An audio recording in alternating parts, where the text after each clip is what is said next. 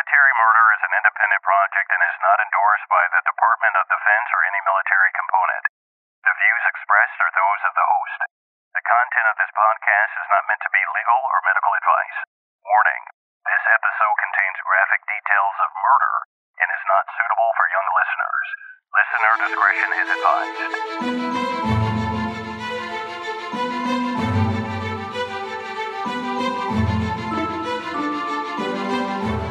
Welcome back, True Crime Army, and welcome to Military Murder. I am your host, Margot.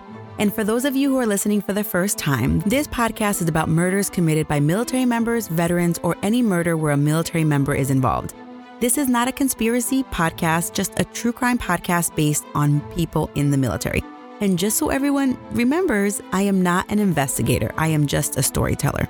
I have had a lot of people ask me lately why I made this podcast. And to be honest, I made this podcast because we could be anyone in these true crime tales, right? Perpetrator or victim. And I wanted to tell these stories so that people who came across my podcast could use these cases as cautionary tales. Don't become this person. Today, I compiled a group of cases dealing with a social issue we have as a society, military or not. Not only do we like to drink alcohol, but some people, they don't see any issue with drinking and driving. And listen, alcohol is fine. During the week, we wake up, we get ready for work, we grind, grind, grind until it's time to leave. And then we do it all again the next day until the weekend. And it's no wonder that we like to let our hair down and let loose after work and on weekends. And some of us, we do that by having a few drinks. And so, whenever we go to the doctor and we fill out that questionnaire about drinking, we always say, oh, yeah, only one to two drinks a week. When in reality, maybe some of us are drinking five or six or seven drinks a week. And so, listen, don't worry. I won't admit or deny that I've been there before, but can you imagine if we were truthful on those forms, we'd all be required to be in treatment. But come on, alcohol is everywhere, and it's hard to hide from alcohol. You're at a kid's birthday party, moms are drinking wine, dads are drinking beer. You're at a holiday party, and most of the cool kids are gathered by the bar. Girls' night, alcohol. Boys' night, alcohol. New Year's, alcohol. You get the picture. And alcohol is fine. But this episode isn't about alcohol, it's about drinking and driving. I launched this episode today specifically because it's before the holidays, and because holidays are filled with joy, but they're also filled with stress, sadness, and anger. Stress about the holidays and the expectations, sadness about someone we loved and lost, or anger at a past we cannot change, or a war we cannot unsee. And so, with all those feelings, we drink. And when we drink, things get fuzzy. So, here are a few cautionary tales. Today, I am going to bring you five cases that began as a great night and ended with a dead stranger. Someone who, by chance meeting, was minding their own business when someone too drunk to use common sense and spend $30 on an Uber made one idiotic decision to get behind the wheel of a 3,000 pound deathmobile. Some may say DUIs are about luck. If a cop pulls you over because you are swerving, you may get a slap on the wrist. If you hit an inanimate object with your car, the sentence may be more serious. But if you kill someone, well, there's no telling what the judge will hand down. And in the cases I discussed today, it was a murder charge. And if you're thinking about tuning me out because this doesn't sound like a cool episode, don't. I could save your life or someone else's. In fact, share this episode with your booziest friend. And if you don't have a boozy friend, well, let's dig in anyway. My first story is about a U.S. Marine named Elijah Lee Ferguson. My sources for this story came from the California 4th District Appellate Court decision, an LA Times article by Time Ragan, and the OC Register. In 2007, Elijah was starting his life as a soon to be father with his expecting wife, Carla. Before Elijah's son was born, though, he got the news that he would be deploying to Iraq. And off he went. It was his duty, after all, as a Marine. While in Iraq, he was a mortar specialist and he manned a machine gun in the turret of a Humvee. Unfortunately, due to the timing of the deployment, Elijah would not be present for his son's birth. And this, of course, would put a strain on anyone's mind. After the four month deployment, Elijah was posted at Camp Pendleton in California. Elijah was one of, quote, the lucky few, end quote, Lance Corporals, because he was allowed to live off base because he had a wife and a baby and Elijah lived about 54 miles north of the military base in a town called Santa Ana. The commute would be difficult for this young couple, especially because they only had one car, but they made it work. Either Elijah would drive himself to work and back, or Carla would take him and then pick him up later. And then on some occasions, Carla would drop him off and Elijah would just stay on base in the dorms with one of his friends. And this was routine, which to me seems really draining, not only as a person, but as a spouse. It just seems like a lot. So, anyone who has ever been in the military or ever worked for a large corporation knows that safety briefings are a big deal. Well, briefings at Camp Pendleton were no different, and the Marines were keen on giving Liberty briefings, which are briefings to remind everyone to be safe, either on a long holiday or on the weekend or whatever. And in these briefings, they discuss the dangers of drinking and driving, not getting enough sleep before going on long road trips, things of that nature. On February 22, 2008, Elijah attended one of these safety briefings, and DUIs just happened to be the topic of discussion on this day. So at this briefing, Marines briefed that the Marine Corps needed all their Marines to be mentally and physically prepared for the fight, and a DUI would mean almost automatically being removed from that fight. They also provided statistics, including the fact that usually a drunk person in a DUI accident walks away unscathed, whereas the innocent bystanders usually die or are badly injured. The unit was so well prepared, they had these little pre printed Arrive Alive cards that they gave to each and every person in attendance. And the card had a cab number on it that these members could call at whatever hour and a cab would arrive where they're at, pick them up, and take them back to base. And all you had to do was call the number, someone would pick you up, drop you off, no questions asked. So, as I was researching, Camp Pendleton spent a considerable amount of time and effort into reducing DUIs on base. There were signs and banners warning of DUI dangers everywhere.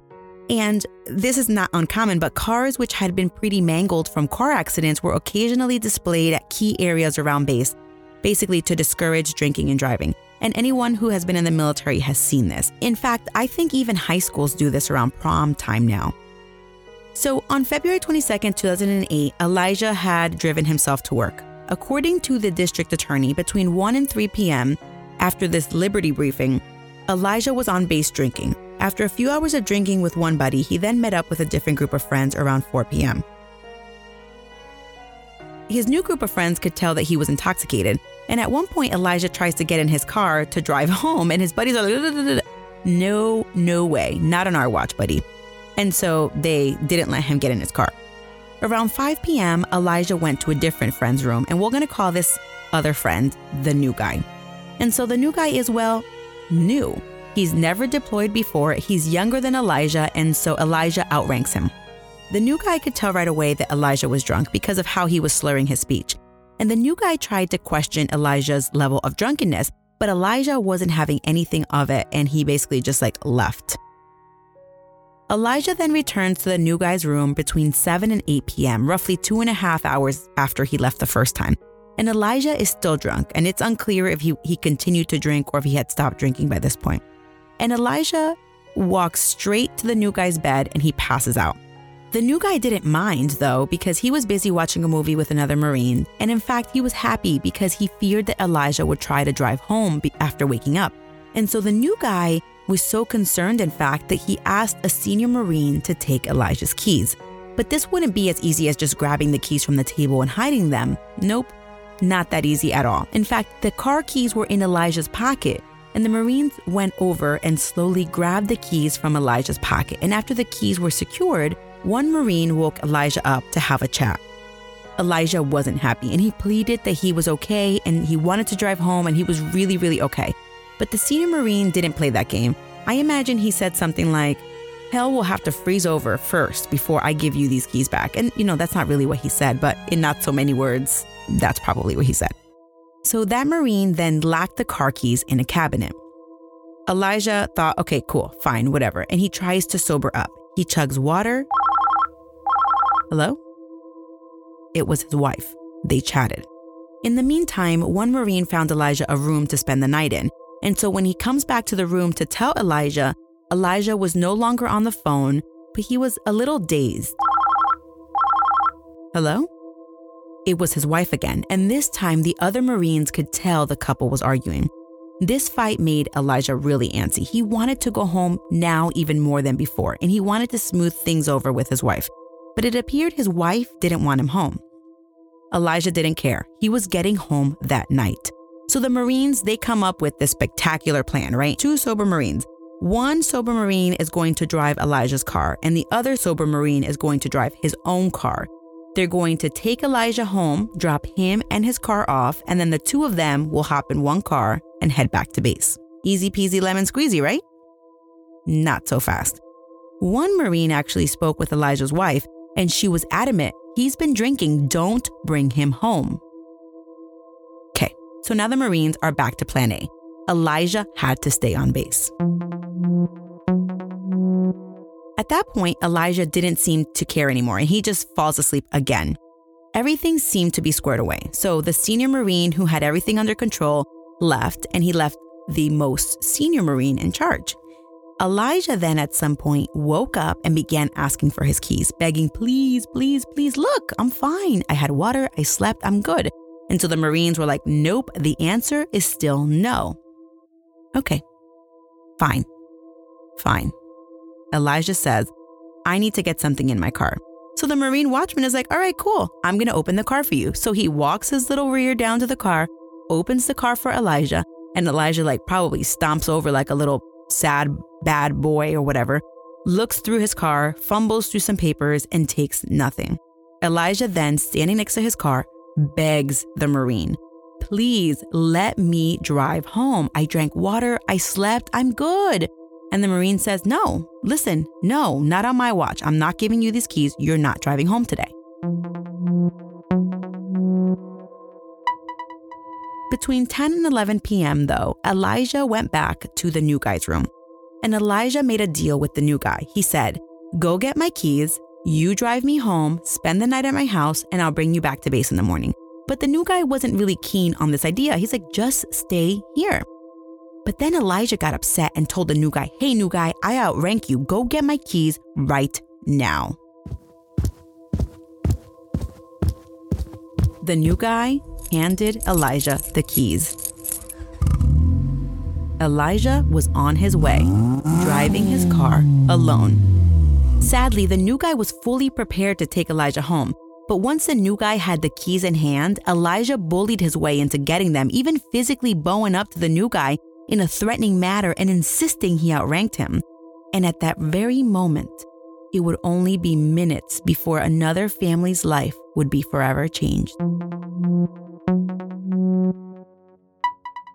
Hi, everyone. For anyone who follows me on Instagram, I recently posted a picture of me with my kiddos at Disney in front of the Disney castle. But I posted it because my shoulders were looking on fire, defined, toned, and overall just pleasant to look at. So many of you asked me in my DMs for my secret. And of course, my secret is 4 a.m. workouts. But I get the umph to wake up at 4 a.m. and work out from my pre workout drink called Energy Explosion. My pre workout powder was created by world renowned fitness guru Natalia Melofit. I have been following Natalia for many years now. And in fact, after my second C section, I hired her as my fitness trainer.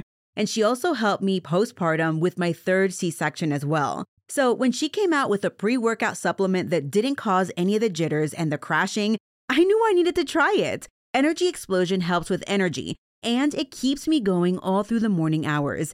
Because I take it first thing in the morning, which is when I choose to work out, I no longer require that morning cup of joe. This pre workout has nootropic ingredients which significantly help me personally with mental clarity and focus. Which, listen, when you're juggling what feels like hundreds of tasks a day, it truly does help. And guess what? My listeners are getting 15% off your order. What? Yes, please.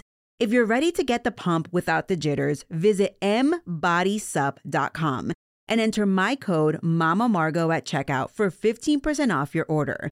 That's M as in Mike, body, sup as in Sierra, uniform papa papa.com Add Energy Explosion to your cart and use my code MAMA Margot, that's M A M A M A R G O T, for 15% off. Enjoy, and when you use it, please DM me so we can talk about your workouts. Elijah was now on his way to his house in Santa Ana, which, according to the GPS on my phone, is 53 miles north on I 5 North, and it is not a short trip either. It's an hour drive. At 11:53 p.m., 63-year-old Dr. Michael Sane, a Newport Coast radiologist, and his wife Grace were in their Aston Martin on the corner of Jamboree Road and MacArthur Boulevard in Newport Beach, California. They're stopped at a red light, probably just conversing about what they had done that night. When all of a sudden, drunk Elijah didn't see the red light as he sped at about 75 miles per hour, slamming his Dodge Caliber right into the Sane's stopped car.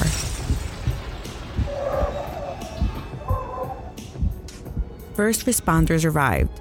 Dr. Sane, the driver of the Aston Martin, was taken to the hospital and died 30 minutes after the accident. Grace was taken to a different hospital where she was treated for brain and back trauma. Elijah suffered a broken ankle and some internal bleeding. Newport Beach police officer Troy Zeman arrived at the crash site after all of the people from the vehicles had been transported to the hospital. Immediately after the accident, an eyewitness said, quote, Ferguson looked normal but did seem disoriented and confused, kind of like a person who had just been in an accident, end quote. Officer Troy examined the scene and then he came to speak to Elijah around 2 in the morning, roughly two hours after the accident. Officer Troy saw signs that Elijah was drunk, the same signs that he would be looking for as if he had stopped someone who he suspected of drunk driving.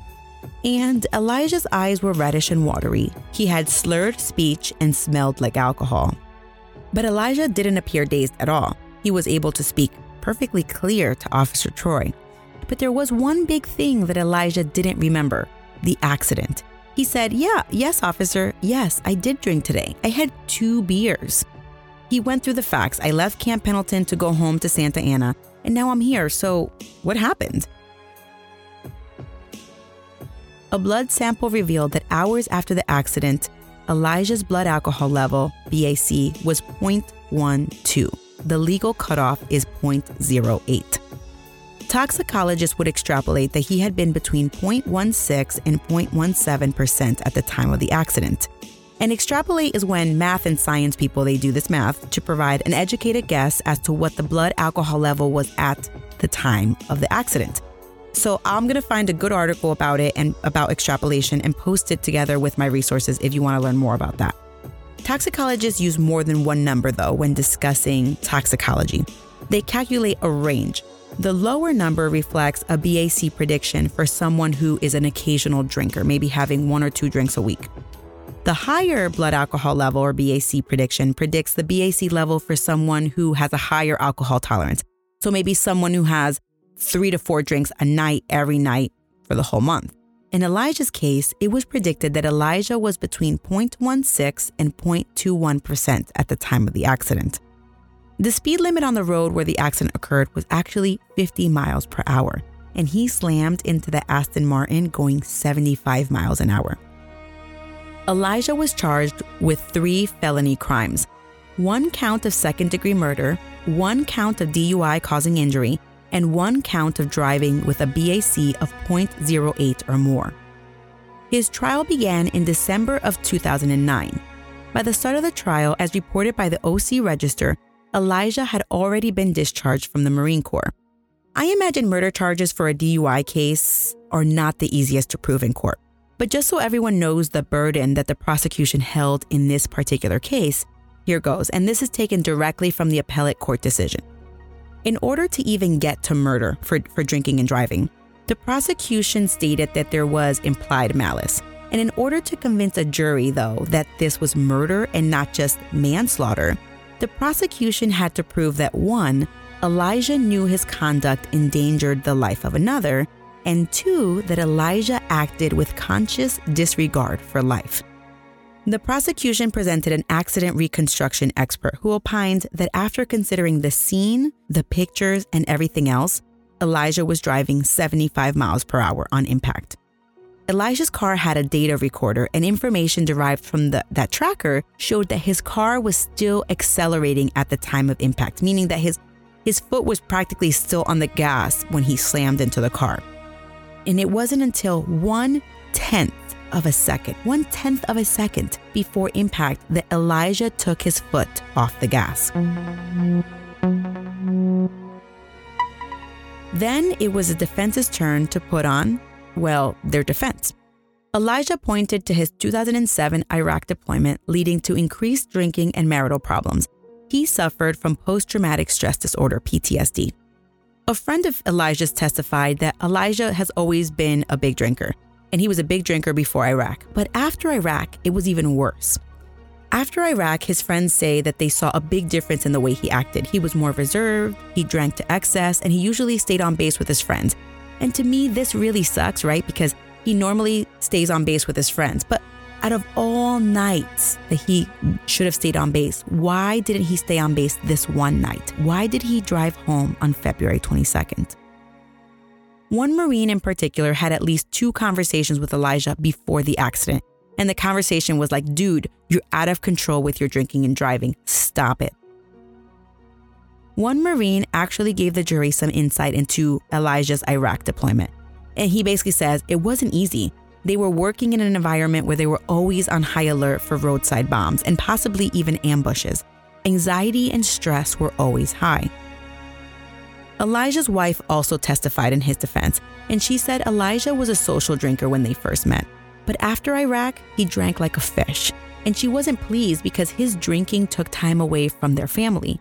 And early on, she recognized that Elijah didn't only drink a lot, but he also suffered from insomnia, nightmares, night sweats, talking in his sleep, and paranoia in public places. Carla tried to get him help, and when he didn't listen, she threatened him with divorce and even taking away their son. Carla remembered that Elijah was upset one day because he was going to be tested for PTSD, and this was a Marine's worst nightmare. A PTSD diagnosis almost definitely meant that he wouldn't be allowed to continue as a Marine. At least, this is what Elijah thought. Sadly, two senior Marines confirmed Elijah's fear on the stand. They testified that Marines who are diagnosed with PTSD are treated in a different light. The stigma comes from not being able to carry a gun after the diagnosis, which for Marines usually means you can't be a Marine anymore. And after every deployment, everyone has to take this post deployment questionnaire, and it's basically a test to test for PTSD. Well, according to the Marines who testified at Elijah's trial, Marines will chat among themselves on how to answer this questionnaire in a way to not trigger the PTSD test. So, Carla admitted that on the night of the accident, she was home recovering from a medical procedure. And to be honest, she was freaking livid that instead of coming home and helping with their child, Elijah was out gallivanting and drinking. You know, fair enough, Carla, I can see where you're coming from. She said something to the effect of, You know what, Elijah? Don't come home. I'm packing your things and good luck seeing your kid again. At trial, Elijah submitted evidence of his PTSD diagnosis. Psychologist Nancy Kaiser Boyd she testified for the defense to explain PTSD and its manifestations. Dr. Kaiser Boyd described PTSD, quote, as an anxiety disorder resulting from a significant threat to life or safety and the feelings of helplessness or horror, end quote. According to the Veterans Affairs website, one of six soldiers has PTSD, although some other studies show it could be closer to one in three. Dr. Kaiser Boyd opined that Elijah had PTSD and a substance abuse disorder. And self medication is very common among members experiencing PTSD symptoms. Elijah told her that most nights he had to drink to the point of passing out just to go to sleep because his insomnia and nightmares were just so bad. Further complicating the DUI case, the defense argued that Elijah had been unconscious at the time of the crash, Therefore, he couldn't have been able to form the intent to commit murder, albeit drinking alcohol was voluntary and he did not contend this. But the court said, Hocus pocus, you were conscious. By all accounts, you had stopped drinking hours before the accident. You had food, you drank water, you slept. And on top of all of that, your brain was coherent enough to fool one of your Marine friends into opening the car door for you to get something, even though you didn't get anything. And second, your brain was coherent enough to connive a younger Marine into getting the keys and then pulling the bait and switch and bullying him into giving you your keys by virtue of rank. That doesn't sound like someone who was unconscious. In addition to this, there was the witness who saw Elijah immediately after the crash, and Officer Troy, who interviewed Elijah only two hours after the accident, and they both said that he was completely coherent. the court relied on all of those factors in deciding a verdict. On December 9, 2009, a jury convicted Elijah of all charges, including second degree murder. During the sentencing hearing, Elijah sought to receive special consideration as a combat veteran for PTSD, but Elijah's request was denied. During sentencing, the judge heard from Grace, who was still suffering from pain due to the crash. And Grace said that she had no desire to continue living without her husband, her best friend, her soulmate. She died that night alongside her husband. Elijah apologized to Dr. Sain's family, saying, quote, I'm very sorry for everything I did and for everything I didn't do, end quote. On Friday, January 22nd, 2010, two years after Dr. Sain was killed while stopped at a red light, Superior Court Judge Ronald Bayer sentenced Elijah to 15 years to life. He will be eligible for parole in 2023. And that's the story of Dr. Sain's tragic death and the aftermath, which could have easily been avoided.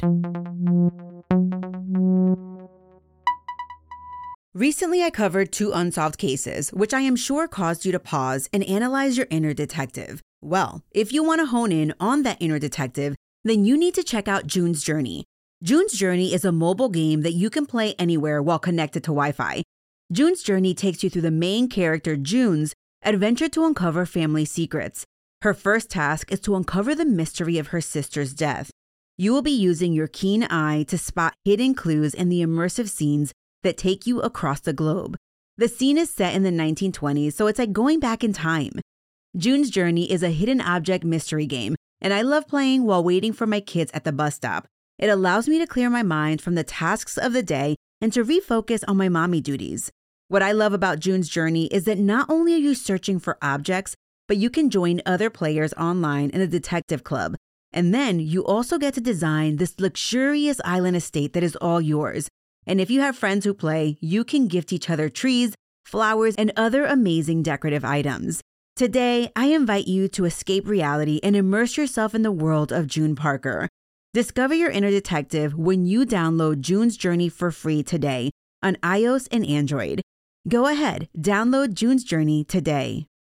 Our next story is the Air Force story of Lane Wyatt because I don't want my listeners to think I favor Marines over any other military branch. Listen, I am an equal opportunity military true crime storyteller. Don't worry, I have future episodes lined up for each branch, including the Coast Guard. And I'm sure once the Space Force is up and running, I'll have stories about them too, because we are all human after all. The sources for this next case were the Joint Base Elmendorf Richardson newspaper and Anchorage Daily News. And I'm going to abbreviate the Joint Base Elmendorf Richardson by saying JBER, which is what it's commonly known as. So, Airman First Class Lane Wyatt is a military brat. He has three brothers, was raised in an Air Force family, which means he moved a lot. During all of the military moves, he was somewhat of the wild child. He said he had to join the Air Force to get his act together. And in October 2012, he was assigned to JBER in Alaska as a client systems technician. And by all accounts, he was a hard charger who was going far in the military. But on Saturday, June 29, 2013, the trajectory of Lane's life and Sitari Town Sweat's life would tragically collide and change two families forever. Sitari Town Sweat was a 20 year old Alaska native who worked at Costco, and she had four siblings.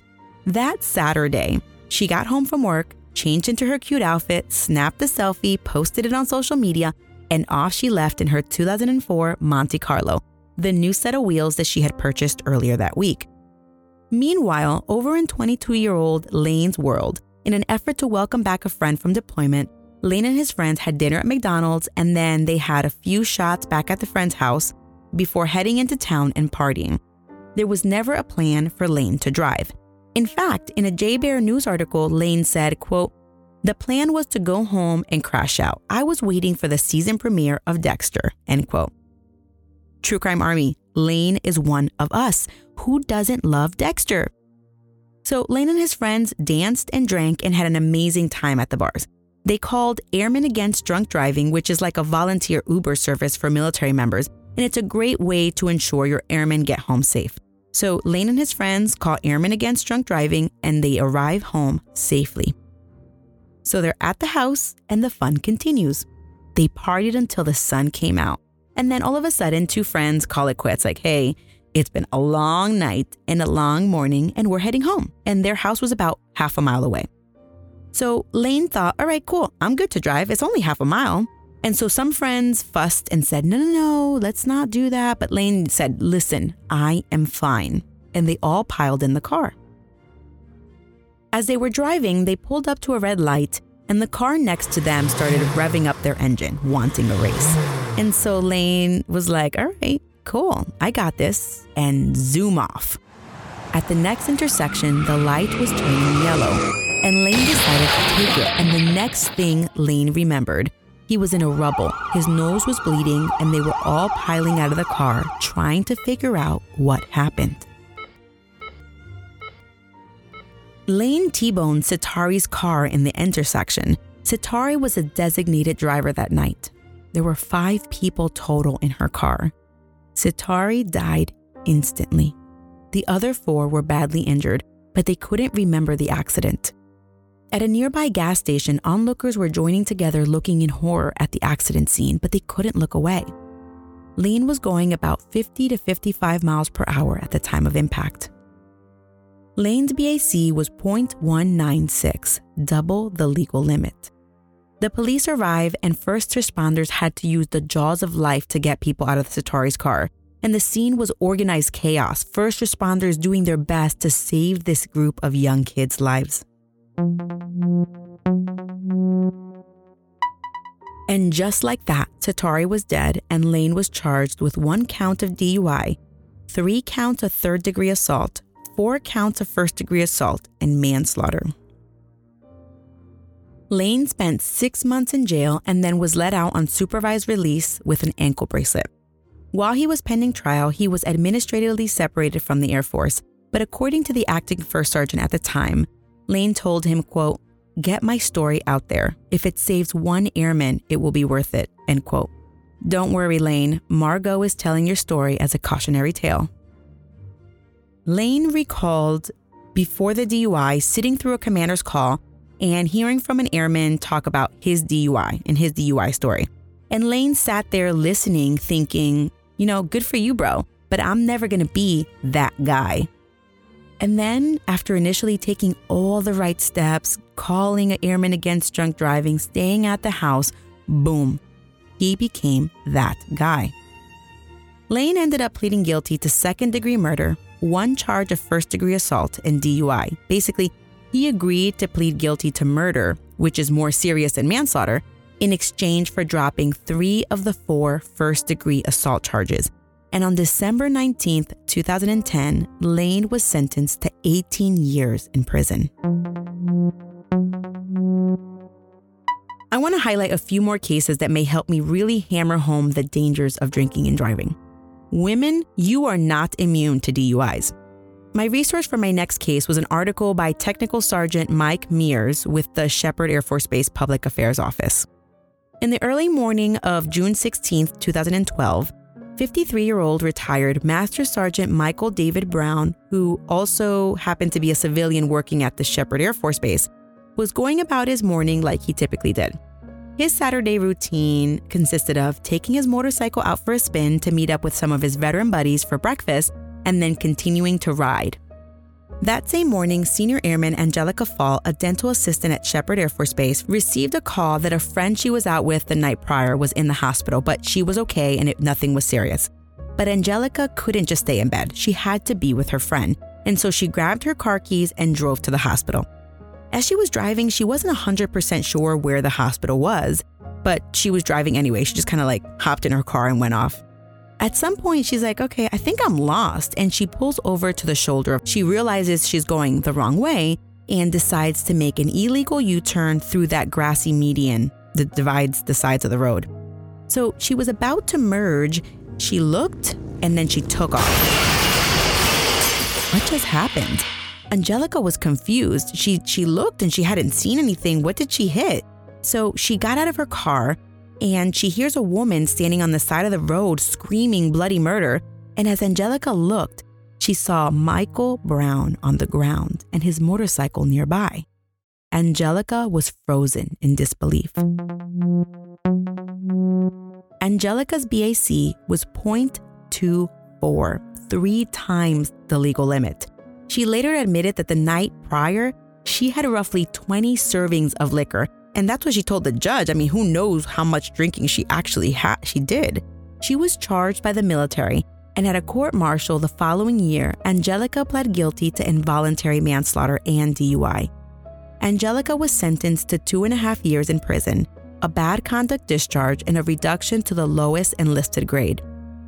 Although Angelica could have received a maximum of 10 years in prison, part of her plea agreement was not receiving any more than five years.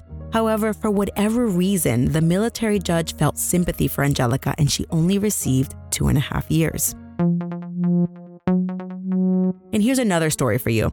On December 4th, 2011, in Hampton, Virginia, at 2:49 in the morning, a Fort Eustis soldier, Jesse Evans Jr., was driving his car against traffic on I-64 when he crashed into a Ford Taurus and killed Kimberly Bryn and Sierra Smith, both college students. He injured three other people in her car. His BAC was 0.26, and that was two hours after the crash. He was convicted of aggravated involuntary manslaughter and maiming by DUI. Tragically, Jesse should have learned his lesson long before Kimberly and Sierra had to die, as the Daily Press reported that Jesse had been charged with DUI four times since 2004. And remember, the deadly DUI happened in 2011. So that means that Jesse had driven drunk and gotten caught four times before that fateful accident, but he didn't learn his lesson.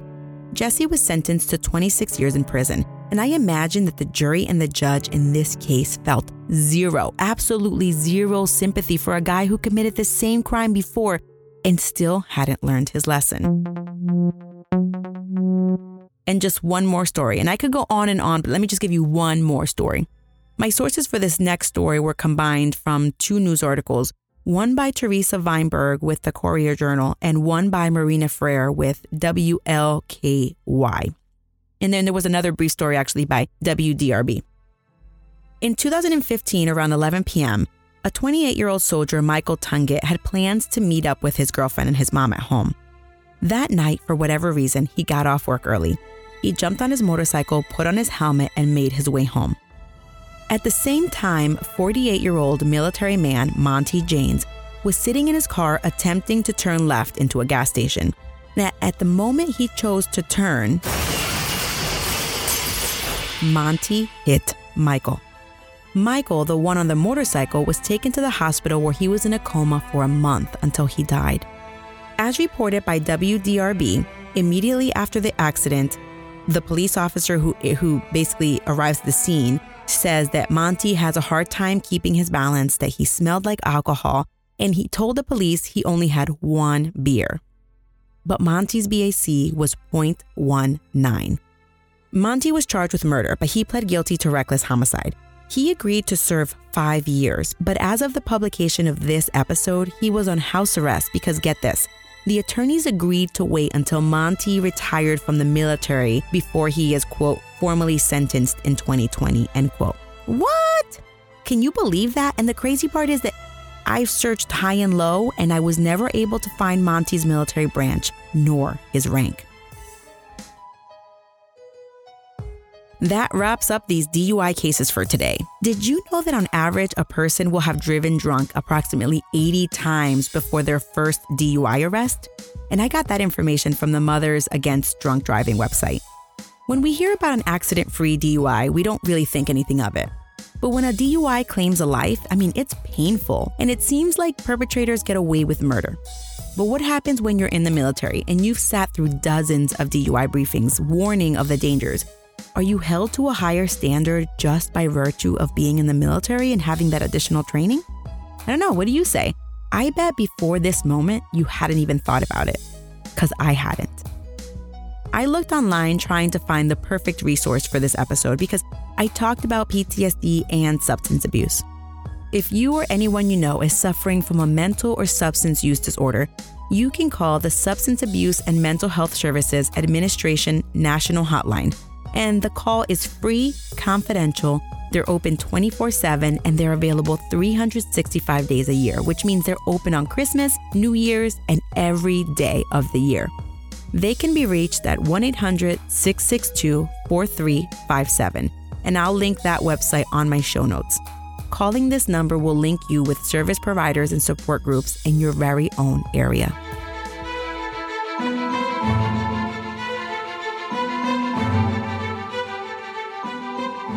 All right, I'm wishing everyone a safe holiday. Please be smart. Please have a plan. And please, please, please follow the plan.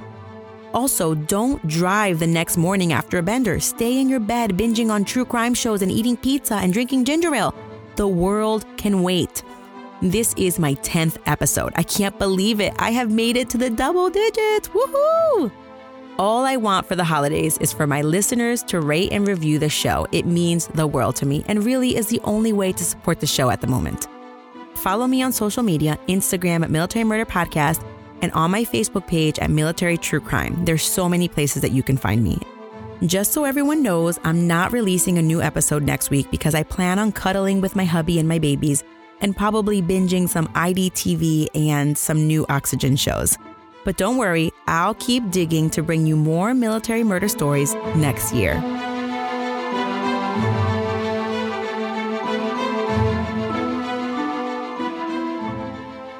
Shh, Mom's working on our podcast.